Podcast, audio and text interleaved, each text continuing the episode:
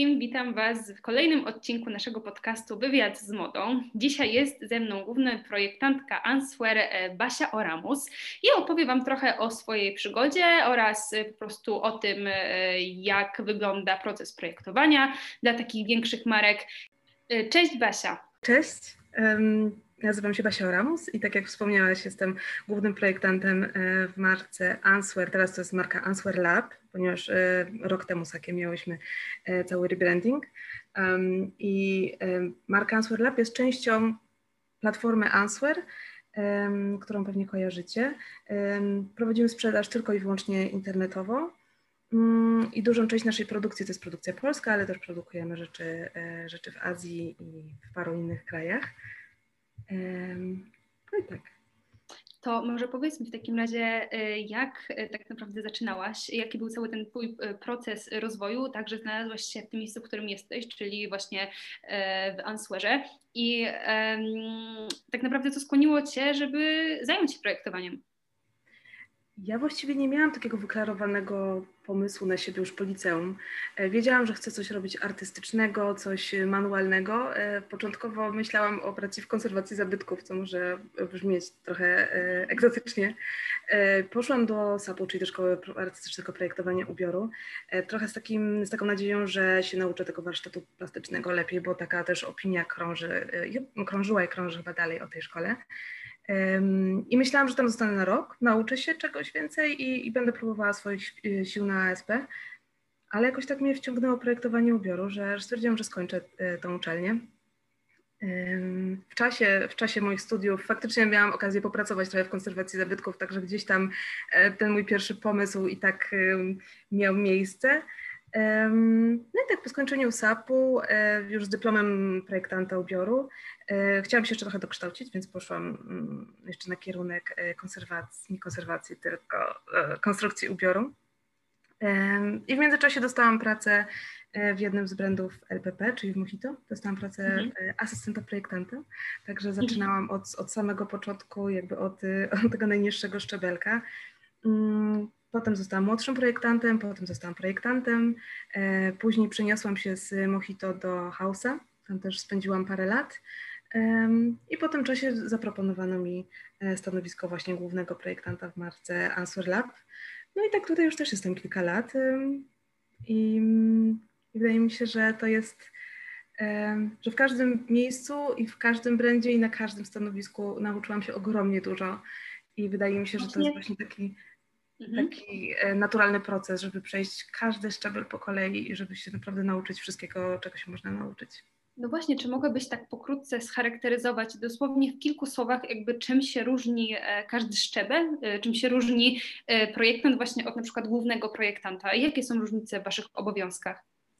Myślę, że w ogóle też jest duża różnica pomiędzy wielkością firmy, w której pracuję aktualnie, w której, tak jaką jest LPP, bo tutaj też ta struktura firmy się, się trochę różni, bo teraz jako główny projektant jestem odpowiedzialna za finalny wygląd kolekcji i kapsuł. E, decyduję o tym, jakie modele wchodzą do, do każdej kolekcji.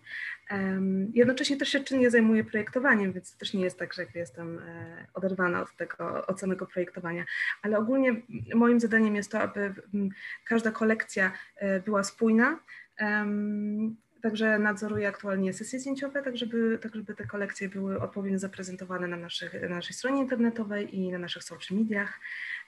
Tak, oprócz tego zajmuję się e, doborem tkanin do, do naszych kolekcji, e, współpracuję z kupcami, współpracuję z e, konstruktorem. Mhm. Także czasami mam wrażenie, że, że główny projektant zajmuje się wszystkim. Mhm. Chociaż jak mam projektantem też mi się zdawało, że zajmuje się wszystkim, więc, więc tak. No a to w takim razie nie uważasz, że e, przy pracy dla takiej marki, która tak naprawdę jest jakby sieciówką, nie wpływa to jakoś na ograniczenie waszej kreatywności, twórczości, no bo musicie mieć jakiś spójny e, projekt, e, spójny plan, żeby wypuścić te kolekcje. Jak najbardziej. Znaczy, praca projektanta generalnie, generalnie ona się wiąże z wieloma ustępstwami i ograniczeniami. Tylko to wszystko zależy na to, jak my na to patrzymy, bo zawód projektanta jest zawodem kreatywnym i, i właśnie tej kreatywności się oczekuje od projektantów. No ale jednak nie możemy zapominać o tym, że, że my projektujemy dla kogoś i my mamy tego klienta. Klient może być albo klientem, którego mamy na ten moment, ale też jest klient taki życzeniowy. To jest klient, którego byśmy chciały pozyskać i, i dla kogo my byśmy chciały robić te nasze rzeczy. Więc musimy jakby pamiętać i działać tak jakby dwutorowo. Wydaje mi się, że, e, że dla kreatywnej osoby jest bardzo wiele takich momentów, kiedy mogą się realizować i, e, i tam, gdzie możemy przemycać tą naszą estetykę. Także właściwie takie ograniczenia to one są tylko, tylko w naszej głowie, bo, bo jeżeli właśnie jesteśmy kreatywni, to, to jesteśmy w stanie to gdzieś tam wtłoczyć w te powiedzmy ramy, które, które narzuca nam um, dana marka, w której, w której pracujemy. Po prostu to my ją tworzymy, nie jako właśnie my jako projektanci. Więc to też nie jest tak, że, że ktoś nam mówi, że że to musi wyglądać w taki sposób i to jest jedyna słuszna droga, bo dzięki temu, że tych projektantów jest, jest w firmach, czy nie tylko projektantów, ale kupców, technologów, konstruktorów jest wielu, to, to właśnie to, jak te marki wyglądają i to, co sprzedajemy, to jest właśnie wypadkowa pracy sztabu ludzi, więc, um, więc nie wydaje mi się, żeby to były duże ograniczenia, um, ale to właśnie wszystko czemuś służy, tej właśnie spójności i, i fajnemu wyglądowi marki. No to kurczę, e, e, skoro jest tyle osób, które trzeba skoordynować, to jak wygląda proces projektowania kolekcji, żeby to wszystko się zgrywało? I kiedy w ogóle musicie zacząć ją przygotowywać? E, to, to, oczywiście wszystko zależy, gdzie dana część kolekcji jest produkowana. Dlatego w zależności od asortymentu, który się projektuje, to, to robi się to w różnych miejscach na świecie i to zajmuje różny, okres, różny, różny czas. Przykładowo na przykład okrycia czy, czy buty na przykład y, powiedzmy skórzane, które się produkuje, produkuje w Azji, no to jest około 10, 80 miesięcy wcześniej. Mhm. W ogóle odzież produkowana w Azji to mniej więcej jest taki czas. E, dużo łatwiej i szybciej, czy może nie łatwiej, szybciej e, sprawa się ma, jeżeli produkujemy rzeczy w Polsce. Tutaj też mamy większą szansę, żeby zareagować na pewne rzeczy, y, głównie na trendy, mm, przez to, że produkcja w Polsce no to myślę, że można się spokojnie zamknąć w czterech miesiącach, pięciu miesiącach, to tak, żeby mieć jeszcze rezerwę. Więc na przykład, jeżeli są pokazy, to my jesteśmy w stanie zareagować od razu na to, co, co mm. widzimy, że będzie modne. E, dlatego tutaj wydaje mi się, że mamy dużo większe pola manewru. E, aczkolwiek e, no, to jest to, z czym się mierzą duże firmy, jednak chodzi o to, żeby wyprodukować te rzeczy możliwie jak najtaniej, w możliwie najlepszej jakości. Mhm. Zatem oczywiście te rynki azjatyckie są bardziej konkurencyjne cenowo. No, także, także w zależności od tego właśnie, gdzie się produkuje rzeczy, z takim wyprzedzeniem trzeba, trzeba zacząć. Jeżeli chodzi o sam proces, y, jak te kolekcje powstają, to um, trend researcherzy w większych firmach um, spotykają się właśnie z pewnymi projektantami um, i omawiają um, trendy na najbliższy sezon, nad którym się pracuje. Następnie są opracowane kolekcje kapsułowe. Sezon jest podzielony na, na tak zwane intake'i, czyli jakby każdy miesiąc to jest jeden intake, w zależności od firmy, w jednym właśnie tym tak zwanym intake'u możemy mieć jedną kolekcję albo i więcej. I właśnie podczas opracowywania takich kolekcji planuje się kolorystykę, nadruki, w ogóle estetykę, w którym jaka jest, mm, jaki jest kierunek danej kapsuły, czy to jest nie bardziej streetwearowa historia, czy bardziej mhm. romantyczna, czy mm, czy bardziej kolorowa, jakby to, to jest uzgadniane właśnie w takich spotkaniach. Następnie e, spotykamy się właśnie z projektantami i, i po jakimś czasie się spotykamy znowu, gdzie projektanci już proponują konkretne modele do konkretnej kolekcji.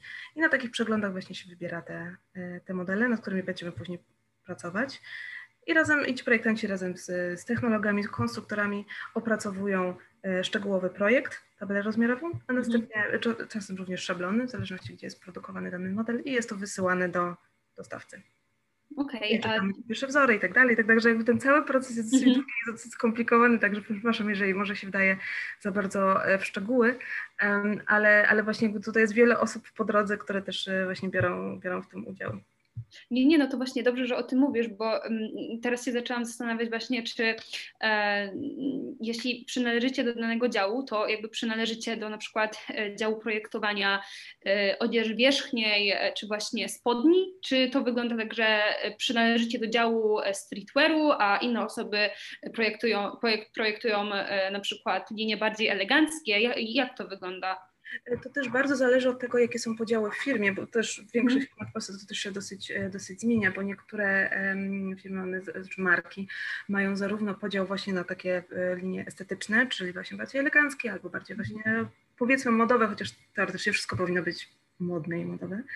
E, I w strukturach tych linii są wydzielone departamenty, które właśnie się zajmują poszczególnymi asortymentami, czyli na przykład tkaniny, dzianiny, akcesoria, okrycia. To już bardzo zależy właśnie od struktury firmy. Jeżeli firma jest mniejsza, to często jest tak, że po prostu projektanci projektują wszystko i, e, i po prostu się dzielą już poszczególnymi modelami. Także, także to bardzo zależy po prostu od, od rozmiaru firmy i, i tego, jak tam aktualnie, jak to jest zarządzone. Mhm.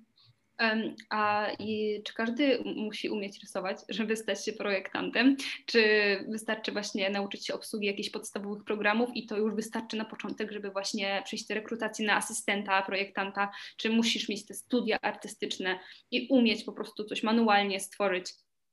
Znaczy, wydaje mi się, że żeby być projektantem, no to warto mieć mhm. chociaż może jakiś delikatny warsztat plastyczny, to, to na pewno tak.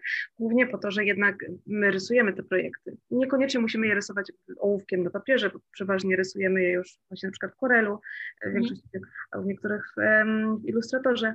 E, no, natomiast trzeba jednak widzieć proporcje i trzeba wiedzieć, jak to przenieść na, na ekran, tak żeby jednak wszystko się zgadzało i żeby to wyglądało, wyglądało tak, jak planujemy, że będzie wyglądało już po, po wyprodukowaniu.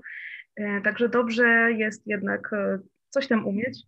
Mm, no ale na pewno chodzi głównie o ten, o ten zmysł, żeby właśnie czuć e, kolory, żeby, jeżeli chodzi o czucie tkanin, to i tak się wszystkiego już człowiek nauczy, bo generalnie jest tak, że po, po szkole to się nic nie umie. To jakby mhm. fajnie właśnie przygotowuje ten warsztat plastyczny i człowiek ma takie pojęcie może czym by się chciał zajmować w przyszłości, ale, ale dopiero jak się przyjdzie do pracy, dopiero jak się przyjdzie do biura, to człowiek się mierzy z tym, jak bardzo to jest różne, jak bardzo to jest mhm. odległe. Często trzeba pracować naprawdę w dużej presji czasowej, dodatkowo te zespoły są naprawdę duże i my też, też firma, którzy się odpowiada przed właśnie głównymi projektantami, dyrektorami kolekcji, dyrektorami marki, product managerami, e, często się trzeba mierzyć z takimi trudnymi nawet interpersonalnymi sytuacjami, więc e, to jest jednak praca i, i trzeba być, mieć jakąś tam odporność, więc, więc właściwie wszystko, czego ja się nauczyłam, to, to w pracy. Mhm. E, a jak wygląda Wasza współpraca e, między właśnie innymi e, osobami, czyli mam na myśli kupcami mody, albo właśnie osobami, które konstruują tak, o, mhm. odzież, czy, czy trend researcherami? To, to, też nie chcę ciągle mówić, że to wszystko zależy, ale generalnie z każdym z tych działów, czy z każdym z, z każda z osób na takich stanowiskach projektant współpracuje bardzo blisko.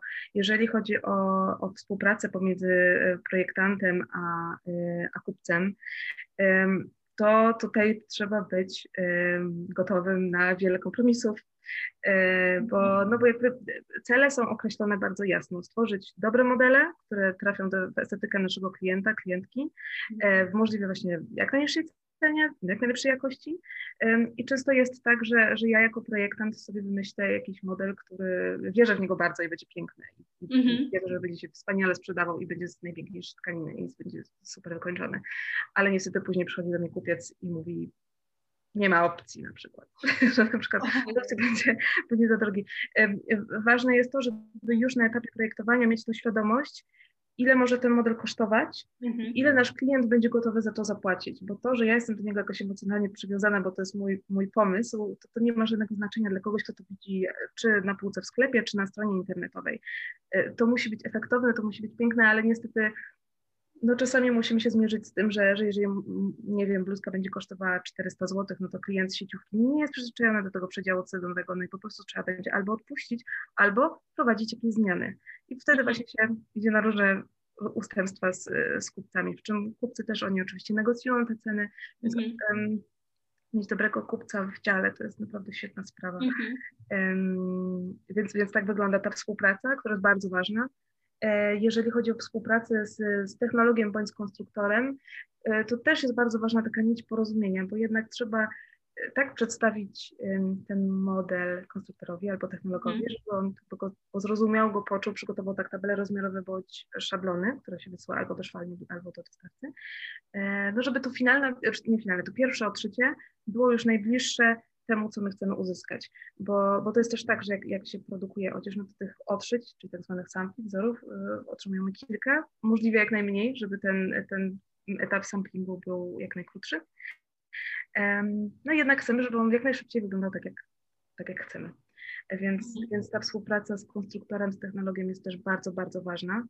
Mhm. Um, Jeżeli chodzi o trend researcherów, e, no to akurat w mojej, e, w Answer Labie, no to akurat ja się zajmuję również trendami, więc tutaj nie mam tego problemu. Mm. Sama porozumiewam z sobą. Aczkolwiek też, to też nie jest tak, że, um, że sama wszystko wymyślam i o wszystkim decyduję, bo też mam dyrektora kolekcji, dyrektora marki, z którymi też ustalamy te rzeczy, w którym kierunku będziemy szły w danym, w danym sezonie. Natomiast w większych markach to po prostu jest dział trendów, który opracowuje te trendy, E, i też jakby przepuszcza przez taką soczewkę danej marki, czyli to mhm, też nie jest to, mhm. że, że mm, obejrzymy pokazy, albo wcześniej jeszcze mm, raporty trendowe, które się tam mm, pokazują na, e, na kilku portalach zajmujących się prognozą mhm. trendów. E, one są przepuszczane przez tą soczewkę danej marki, czyli po prostu trzeba już zaproponować takie trendy, które mają szansę, które mają szansę um, się sprawdzić w danej marce i nie są jakieś odklejone albo zupełnie kosmiczne, albo po prostu nie, niepasujące. No właśnie, przeszły właśnie do tych kolejnych pytań, czyli właśnie hmm. chciałam zapytać, kto jest odpowiedzialny za decyzję, jak będzie wyglądać kolekcja i tam już właśnie wy, wy, wymieniłaś, że macie dyrektora kreatywnego, tak? Znaczy akurat u mnie w marce jest, e, jest e, dyrektor marki. Um, mhm. Jakby to jest taka moja najbliższa współpraca pracę, jeżeli chodzi właśnie o, mhm. E, o decydowanie, jak e, finalnie dany sezon będzie wyglądał i, i, jakie, jakie kolekcje kapsułowe mamy zaplanowane. Jak bardzo musicie wybiegać e, z, tą, z tymi kolekcjami w przyszłość, a na ile musicie skupiać się na tym, co dany rynek potrzebuje? Na przykład no, Polacy mają trochę inny styl, tak, od jakichś powiedzmy tam, no nie wiem, jak od, od osób za granicą. Skąd wiecie, na czym się skupić? To wygląda tak, że my analizujemy nasze raporty sprzedażowe, więc jesteśmy w stanie określić mniej więcej, jaka jest estetyka naszej klientki. E, my jesteśmy obecni akurat na siedmiu rynkach, ale, ale jakby ten rynek polski tutaj nam dominuje, więc, e, więc wiadomo, że na klientce e, polskiej skupiamy się najbardziej. Um, oczywiście musimy planować rzeczy trendowe, czyli takie, które, które się pojawią, wiemy, że się pojawią w, też, może kiepsko to brzmi, że się pojawią w innych sieciówkach, no ale jednak klientka, która, która przychodzi centrum handlowym i widzi w Zarze i w Berszce czy kilku innych sieciówkach jakiś na przykład motyw kolorystyczny albo motyw printowy, to ta klientka wie, że to w danym momencie jest modne. Więc e, istotna jest ta implementacja trendów, żeby chociaż zaznaczyć, że to u nas również jest, ponieważ e, o ile my wierzymy, że nasza klientka jest jakaś określona, to jednak też musimy jej zaproponować coś, co jest modne w danym momencie. Ja akurat że, że klientka Answer Laba, ona ma taki swój trochę mm, określony mm -hmm. ona jest taka bardziej drapieżna, bardziej grunge'owa, to, to nie jest taka słodka dziewczyna tak. e, i, i, ja też, też się utożsamiam z tym bardzo. Mm -hmm. Dodatkowo też um, cała nasza komunikacja aktualnie jest właśnie skierowana na, na kobietę i na, i na jej wewnętrzną siłę. E, mhm. I, I, ja uważam, że to jest takie, to jest fajne, to jest takie też moje, ja się z tym właśnie bardzo utożsamiam, a także um, zespół którym tworzymy tą kolekcję, bo tak mhm. się akurat złożyło, że to są, e, że pracujemy same dziewczyny na ten moment. Mhm. E, I, I, to właśnie jesteśmy my i to jest taki girl power, więc ja, ja po prostu to wierzę. Um, Także, także tak, to są, rzeczy, to są rzeczy modne i to są rzeczy trendowe, ale jednocześnie wierzę, że one właśnie pokazują taką, e, taką siłę i to jest dla mnie najważniejsze na ten moment przy projektowaniu kolekcji. Mi się właśnie bardzo podobają te projekty Answer Lab. tak y, w sumie też, no właśnie odkryłam y, tę markę jakoś tak rok temu i, i tak patrzyłam, że kurczę, naprawdę fajne są te ubrania i właśnie tak one trochę wybiegają do przodu. I tak się zastanawiam, czy E, znaczy tak brzydko mówiąc, czy uważasz, że e, ten rynek polski albo to, co, e, Pola, co się Polakom podoba, jest troszkę, można powiedzieć, jeszcze mm, może nie zacofany, ale że jesteśmy troszkę w tyle za tym, co podoba się w innych państwach, że my się jeszcze dalej musimy przekonać do pewnych rzeczy bardziej, właśnie bardziej takich awangardowych? Na początku chciałam powiedzieć, że bardzo jest mi miło, że, że nas zauważyłaś, bo, bo jednak no, rozpoznawalność naszej marki jeszcze nie jest taka duża, ale wiesz, że to się, to się zmieni. Um, ja tak trochę sobie myślę, że nie, nie chcę mówić, że, że nasze klientki, one, nie wiem, są na przykład mniej modne, one po prostu mają inną estetykę. Mhm. To znaczy, my się teraz też skupiamy, to ja na przykład chcę, chcę w tej marce tworzyć rzeczy takie w sumie ponadczasowe, ale jednocześnie z charakterem. Na przykład teraz prowadziłyśmy całą kolekcję modeli skórzanych, które ja mogłabym ubrać każdy jeden z nich i wiem, że będę je nosiła przez wiele lat. I to są mhm. takie rzeczy, wydaje mi się, że też nasza klientka dojrzewa do tego, żeby może zapłacić trochę więcej, ale za, za faktycznie dobrą jakość i ona będzie wiedziała, że ona będzie w tym chodziła przez dobrych parę lat.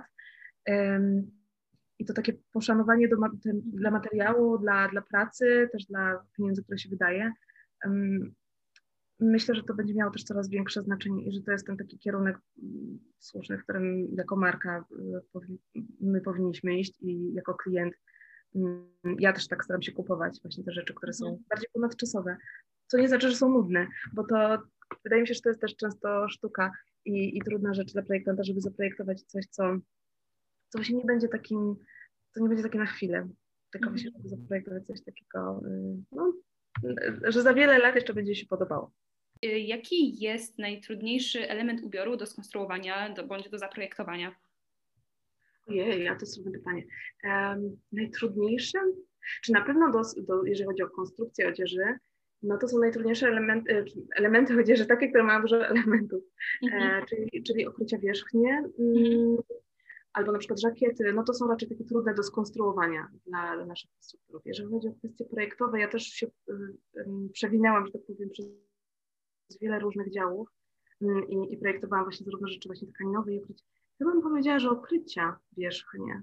Mhm. Ale z drugiej strony to jest też bardzo satysfakcjonujące. Na przykład teraz e, właśnie w kolekcji mam piękny skórzany płaszcz, e, który, z którego jestem tak dumna, bo, bo wyszedł po prostu idealnie, dokładnie tak jak miał wyjść. Więc wydaje mi się, ale to też ciężko jest powiedzieć, bo na przykład niektóre materiały są też bardziej wymagające i, i też trudno jest sztuką, wydaje mi się, jeżeli jest jakiś trudny materiał, um, żeby wydobyć jego wszystkie walory. Często bardzo proste rzeczy i bardzo minimalistyczne też jest ciężko zaprojektować, tak, żeby one właśnie nie były zwykłe, żeby nie były nudne, żeby na przykład popracować detalem, albo żeby po prostu wydobywały wszystkie walory sylwetki. Um, mhm. Chyba bym powiedziała, że może największej wiedzy wymagają okrycia wierzchnie, mhm. bo tam jest też wiele właśnie detali, um, wypełnienia i tak dalej, także to wymaga um, dużego warsztatu, ale cięż, ciężko jest powiedzieć. Każdy, każdy asortyment ma swoją specyfikę i, i, swoje um, momenty właśnie trudniejsze, także że ciężko jest mi powiedzieć. Mhm. Um, a czy zauważyłaś, e, pracując jakby dla Answer Lab, który jakby wiem, że macie showroom w Krakowie na przykład, e, no ale w większości jednak e, ubrań projektujecie po prostu na stronę internetową. Czy jest jakaś różnica, którą możesz od razu, e, o której możesz nam od razu powiedzieć pomiędzy projektowaniem dla marki, którą możemy kupić na przykład w galerii handlowej, a po prostu którą możemy zakupić przez internet? Mm -hmm. Tak, jak najbardziej. Pierwsza jest taka, że nie widzę tak często swoich rzeczy na ulicy. jednak jak pracowałam w, w Mojito albo w Hausie, jednak zasięgi tych marek były dużo większe, dlatego naprawdę często mi się zdarzało podczas wyjścia na zewnątrz z domu, że, że często widziałam sukienkę, którą zaprojektowałam, mm-hmm. albo, albo właśnie płaszcz, albo, albo kurtkę. Także, także zdecydowanie częściej widziałam te modele. Mm, tutaj nie powinno być tajemnicą, że, e, że jednak ilości, które produkujemy właśnie w marce Answer Lab są, są dużo mniejsze, e, aczkolwiek e, to, to ma bardzo dużą zaletę, taką, że kiedy projektujemy czegoś mniej, to jest też mniejsze ryzyko, tak biznesowo mm -hmm. patrząc na to, że, że te rzeczy po prostu się nie sprzedadzą i zostaną nam na magazynie, to jest mniejsze ryzyko, zatem jakby mniejsze to będzie obciążenie dla marki, więc czasami Mam nadzieję, że moja szefowa tego nie słucha. Czasami sobie pozwalam na, na modele, które są, e, są trochę bardziej szalone i, um, i może nie są aż takie oczywiste. E, i są trudne e, sprzedażowe, ale pozwalam sobie właśnie na takie, e, na takie modele produkcji i, i one później są, są widoczne na stronie, bo, mm. bo po prostu to są takie modele stricte wizerunkowe i uważam, że one powinny się pojawić w kolekcji jak najbardziej, nawet jeżeli ta sprzedaż nie będzie jakaś spektakularna, to, to one nadają kol, kolekcji charakteru, więc, mm. więc tak, wydaje mi się, że, że tutaj pod tym względem można trochę bardziej zaszaleć. Mhm. A właśnie sama lubisz chodzić w swoich rzeczach, które zaprojektujesz? Czy bardzo? E, tak, aczkolwiek e, myślę, że wiele projektantów e, powie podobną rzecz, że wiesz, ten, ten proces projektowy trwa tak długo, że w sensie tyle miesięcy, że w momencie, kiedy ja projektuję daną rzecz, i ona mi się strasznie podoba. No. Jestem taka szczęśliwa, że to wymyśliłam i, mm. i wiem, że to będzie wyglądało fantastycznie. I na przykład jest, przychodzi pierwszy wzór i ja dalej jestem zachwycona tym modelem, ale potem on jest produkowany i to mija, mija, mija ileś czasu. I do momentu, kiedy ja to mogę sobie kupić na stronie albo, albo po prostu y, to już jest gotowe do, że tak powiem, dochodzenia, to już mi się ten model trochę nudzi. Ojej. Ja wiesz, jak spędzasz nad tym dużo czasu, to, to, to niestety tak to wygląda. Aczkolwiek nie, mam kilka takich swoich ukochanych rzeczy, y, które właśnie sama zaprojektowałam i, mm, i wiem, że w nich będę dużo chodzić i chodzę. Także, y, także kilka takich perełek mam, natomiast no, z wieloma modelami to jest, to jest niestety właśnie przypadłość projektantów, że, że po prostu już nie robią takiego wrażenia, wiesz, jak się je widzi po raz tak. pierwszy gdzieś na witrynie sklepowej. Um, I mam dla Ciebie teraz ostatnie pytanie e, takie, e, w którym e, musisz pomyśleć chwilkę. Za co najbardziej lubisz swoją pracę? Um, jest tysiąc rzeczy, które lubię w tej pracy. Um, myślę, że są takie dwie główne rzeczy. Pierwsza to jest właśnie ta, jak, jak widzę, że model jest na stronie internetowej albo jest w sesji zdjęciowej użyty yy, i wygląda przepięknie i wygląda lepiej niż się spodziewałam. I na przykład mm -hmm. zdjęcia na modelce wydobywają wszystkie walory z tego modelu. A ty jesteś przy tej sesji? Yy, czy to już jakby należy już bardziej tak. do stylistek? Tak, nie, przeważnie jestem na, sesji, e, na sesjach zdjęciowych. Znaczy, oczywiście mamy swoich stylistów, y, którzy jakby komponują sylwetki z tych, z tych rzeczy, naszych rzeczy. Mamy swoje studia fotograficzne i swoich fotografików, którzy też się starają y, wydobyć z tych rzeczy maksymalnie dużo. I, i czasami te zdjęcia są naprawdę wspaniałe. Um, Także wydaje mi się, że tak, że to jest taki jedno z takich, jeden z takich momentów, który daje tak dużo satysfakcji, gdzie myślisz sobie, że kurczę, naprawdę robię dobrze swoją robotę. A, a drugą taką rzecz, którą lubię w tej pracy, to, to są podróże, bo jednak mm, mhm. pracując w marce odzieżowej y, trochę się jeździ e, na przykład na targi modowe albo na targi tkaninowe, gdzie aktualnie ja jestem daleko.